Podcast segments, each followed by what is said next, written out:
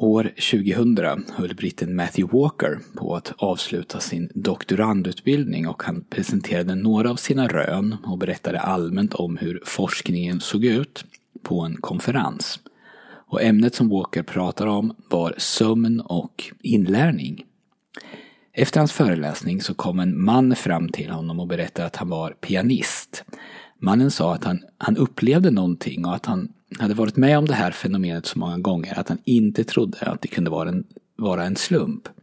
Vad mannen berättade, det var att det var ganska vanligt för honom att köra fast i sin pianoträning på vissa stycken. Kanske fanns det passager som skulle spelas men som var extra svåra och frustrerande. Och hur mycket han än tränade så fick han inte ordning på det.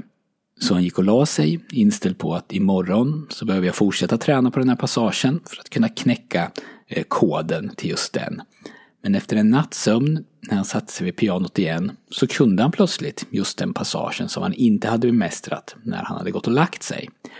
Så jag går och lägger mig alldeles frustrerad, men när jag sen vaknar nästa morgon så kan jag spela stycket helt perfekt, som mannen till Walker. Matthew Walker, han lyssnade och svarade att det han hade hört ju var intressant, men så vitt Walker visste så fanns det ingen forskning som stödde att den mannen sa sig uppleva verkligen stämde. Men det här, den här historien startade en tanke hos Matthew Walker. Tänk om uttrycket övning ger färdighet var fel, eller åtminstone inkomplett. Tänk om det var övning och sömn som gav färdighet. Välkommen till Monkey Mindset. Jag heter Daniel Sjöstedt och det här avsnittet kommer att handla om sömn och om hur sömn påverkar vårt lärande och vår prestation. Och jag kommer hämta mina exempel från boken Sömngåtan, den helt fantastiska boken Sömngåtan av just Matthew Walker. Och det är också därifrån som jag tog det här inledande, eh, den här inledande historien om pianisten. Walker, som vid den här tiden arbetade på Harvard, han konstruerade experiment för att undersöka om det den här mannen hade sagt kunde stämma. Hur, undersöka hur sömnen påverkar vårt lärande. Och i ett av de här experimenten så lät han försökspersoner eh, skriva på en, på en nummerpanel, en sån här som sitter till höger på tangentbordet eller en sån här som du knappar in din kod med när det handlar på kort. På ungefär samma sätt som när man nöter in pianoskalor så fick Walkers försökspersoner istället då nöta in sifferkombinationer. De fick göra det här i korta intervall i sammanlagt tolv minuter. Och när de tränat i tolv minuter så kunde Walker och hans medarbetare se att försökspersonerna hade förbättrat sig, vilket ju inte är så förvånande. Tränar man på någonting så blir man bättre. Och sen så testar man dem igen tolv timmar senare. Men de som testades, de hade från början delats in i två grupper. En grupp, de hade tränat på morgonen och så testades de igen på kvällen. Alltså utan någon sömn mellan träning och omtestning. Och den gruppen, den hade inte förbättrat sig någonting. Den andra gruppen, de hade tränat på kvällen och sen blev de testade igen tolv timmar senare när de då hade fått sova i åtta timmar. Och den här gruppen, den hade förbättrat sin hastighet med tjugo procent och sin exakthet med nästan trettiofem procent.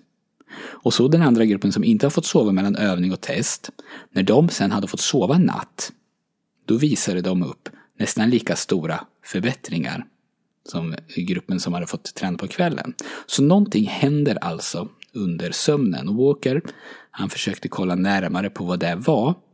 Och det visade sig att när de analyserade resultaten In, innan sömnen, alltså när de hade tränat det direkt, då visade det sig bland annat att deltagarna, de delade upp vissa sekvenser när de skrev, skrev in siffror på tangentbordet. Om de skulle skriva till exempel fyra ett tre två fyra så skrev de fyra ett tre och så tog de en paus två fyra.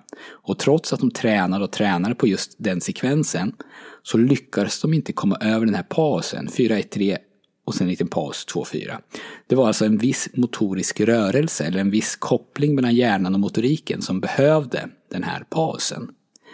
Men sen efter sömnen, då var pausen borta. Nu skrev de fyra ett tre två fyra i ett enda svep. Så sömnen hade alltså på något sätt identifierat var hjälp behövde sätta in, sättas in och så behandlat det området. Så på det sättet så hade pianisten haft, haft helt rätt. Det han upplevde var sant. Och många år senare så kunde Walker också identifiera var och hur det här gick till. Det visade sig att den här bearbetningen i hjärnan sker under någonting som kallas N R E M-sömn. N R E M, det är en annan typ av sömn än det som vi, eh, som vi nog känner till, R E M-sömn. Och specifikt så skedde det här under N R E M-sömn av fas två-typen, och så ännu mer specifikt då den N R E M-sömn av fas två-typen som sker sent i den totala sömncykeln, alltså under de två sista timmarna av sömn. Och det här är de två timmar som många av oss idag inte får, eftersom vi sover för lite. Så jag tar det här igen, en kort sammanfattning. När du tränar in en färdighet av något slag, så fortsätter den träningen när du sover. Och förbättringen som sker när du sover, den är avsevärd. Men om du inte sover tillräckligt mycket så går du miste om förbättringen. Så sömn gör alltså underverk för det som kallas för det motoriska minnet. Och för en idrottare till exempel så kan ju det här utgöra hela skillnaden mellan att vara medioker och att vara världsklass. Och om du inte får tillräckligt med sömn som elitidrottare så ger du ju bort otroligt mycket till dina konkurrenter. Och Matthew Walker, han har under de senaste åren föreläst för elitlag och elitidrottare om hur otroligt mycket det finns att vinna på att sova ordentligt och hur mycket det finns att förlora på att inte göra det. Och nu citerar jag från den här boken Sömngåtan. Den som sover mindre än åtta timmar per natt, och i synnerhet den som sover mindre än sex timmar, drabbas av försämrad med tio till trettio procent fysisk uthållighet, andning och syreupptagningsförmåga. En liknande försämring har uppmätts vad gäller styrkan i ext- extremiteterna, alltså armar och ben, extremiteternas sträckrörelser och förmågan att hoppa högt. Liksom för muskelstyrkans högsta nivåer och förmågan att ligga kvar på högsta nivån. Slut på citat. Och Matthew Walker berättar också hur sömnbrist till exempel gör att, gör att mjölksyra bildas snabbare i musklerna och så vidare och så vidare. Till och med en drastisk skillnad i skaderisk har uppmätts beroende på om man sover sex eller åtta timmar per natt. Så för den fysiska prestationen och för den fysiska utvecklingen så har sömn oerhört stor betydelse. Och detsamma gäller för det mentala. Två grupper i Edward Walkers experiment får mitt på dagen genomgå vad Matthew Walker kallar i boken för en omfattande inlärningssittning.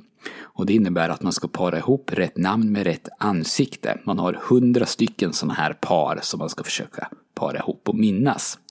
Sen får en grupp sova middag, medan en grupp inte sover middag. Och den här middagsluren, tuppluren, den är ganska lång. Den är nittio minuter.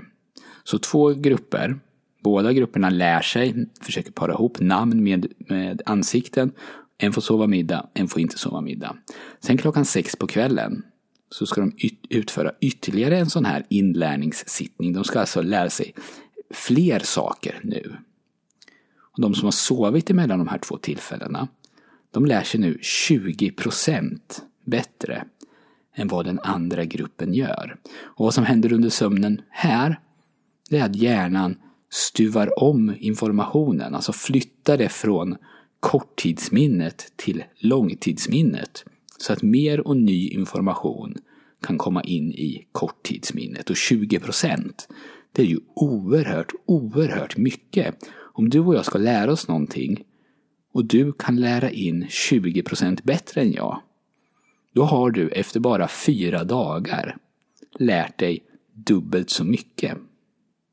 Så tänk dig vad det här betyder på ett läsår eller på en skolgång till exempel. Och det finns så otroligt mycket mer att ta tillvara på från vad forskningen vet om sömn idag. Avsnitt tio av podden döpte jag till Sömn, vår bortglömda superkraft. Och det är mer rätt än vad jag trodde när jag gjorde det avsnittet. I ett annat experiment så fick deltagarna titta på bilder på en dataskärm. Varje bild befann sig på, en, på ett särskilt ställe på skärmen. En bild på en katt kanske visades ner till vänster, och så en bild på en klocka lycka visades högt upp, högst upp i mitten till exempel. Och man mätte hur bra deltagarna kom ihåg vilka bilder som visades, dels genom att de skulle minnas huruvida de hade sett bilden eller inte, men också om de kunde placera dem på rätt ställe på skärmen. Och när man visar de här bilderna så spelar man också upp ett ljud. För katten så var det kanske ett miau och för klockan så var det kanske ett tickande då. Och så, så deltagarna när de lärde sig det här, de fick se bilden och så fick de höra ljudet samtidigt. Och när deltagarna sen fick ta sin tupplur så fanns det en högtalare vid sängen som på låg volym spelade upp hälften av ljuden som hade visats. Experimentet bestod, även det här experimentet bestod av hundra bilder med tillhörande ljud. Så man spelade upp femtio av ljuden när de här deltagarna sov. Och det visade sig sen att deltagarna i studien kom ihåg just de här femtio bilderna bättre än vad de kom ihåg de bilder vars ljud de inte hade hört medan de sov. Och inom samma ungefärliga ämne så fick försökspersoner i ett annat experiment studera en lång lista med ord som visades ett i taget. Först visades ordet och därefter så visades antingen ett rött F eller ett grönt R. Det här F-et, det betyder forget. Så det här ordet kunde de glömma bort. R-et betyder remember. Och det här ordet vill då forskarna att försökspersonerna ska komma ihåg. När man testar det här lite senare, utan att försökspersonerna har fått sova emellan, de lider inte av sömnbrist utan det har bara gått några timmar som en helt vanlig dag, så finns det ingen skillnad mellan de ord som märktes med F och de ord som märktes med R, utan deltagarna kommer ihåg alla ord lika bra eller lika dåligt. Men efter en nittio minuter lång tupplur så är det en tydlig skillnad. Då kommer försökspersonerna ihåg de ord som de ombads komma ihåg i mycket högre utsträckning än de ord de ombads glömma bort. Så hjärnan kan alltså selektera så här, och den gör det medan vi sover och framförallt då medan vi är i den här sömnfasen som kallas för N R E M. Så det är egentligen ingen överdrift att hävda att en väldigt stor del av vår utveckling sker under sömnen. När vi är vakna så matar vi hjärnan och kroppen med input och sen när vi sover så tas den inputen om hand. Den bearbetas och omvandlas till kunskap och färdigheter. Och när vi inte sover ordentligt så går en stor del av den här inputen till spillo. Det här var bara ett superkort smakprov av den här boken som jag berättade om, Sömngåtan av Matthew Walker. Why We Sleep heter den på engelska och den finns bland annat på Storytel. Jag kan inte rekommendera den här boken högt nog, och den har faktiskt ett innehåll som potentiellt sett kan vara livsförändrande för den som läser den, och boken tar upp mycket, mycket mer än vad jag har gått igenom här. Så läs den och ta hand om dig. Tack så mycket för att du har lyssnat. Jag önskar dig en glad påsk.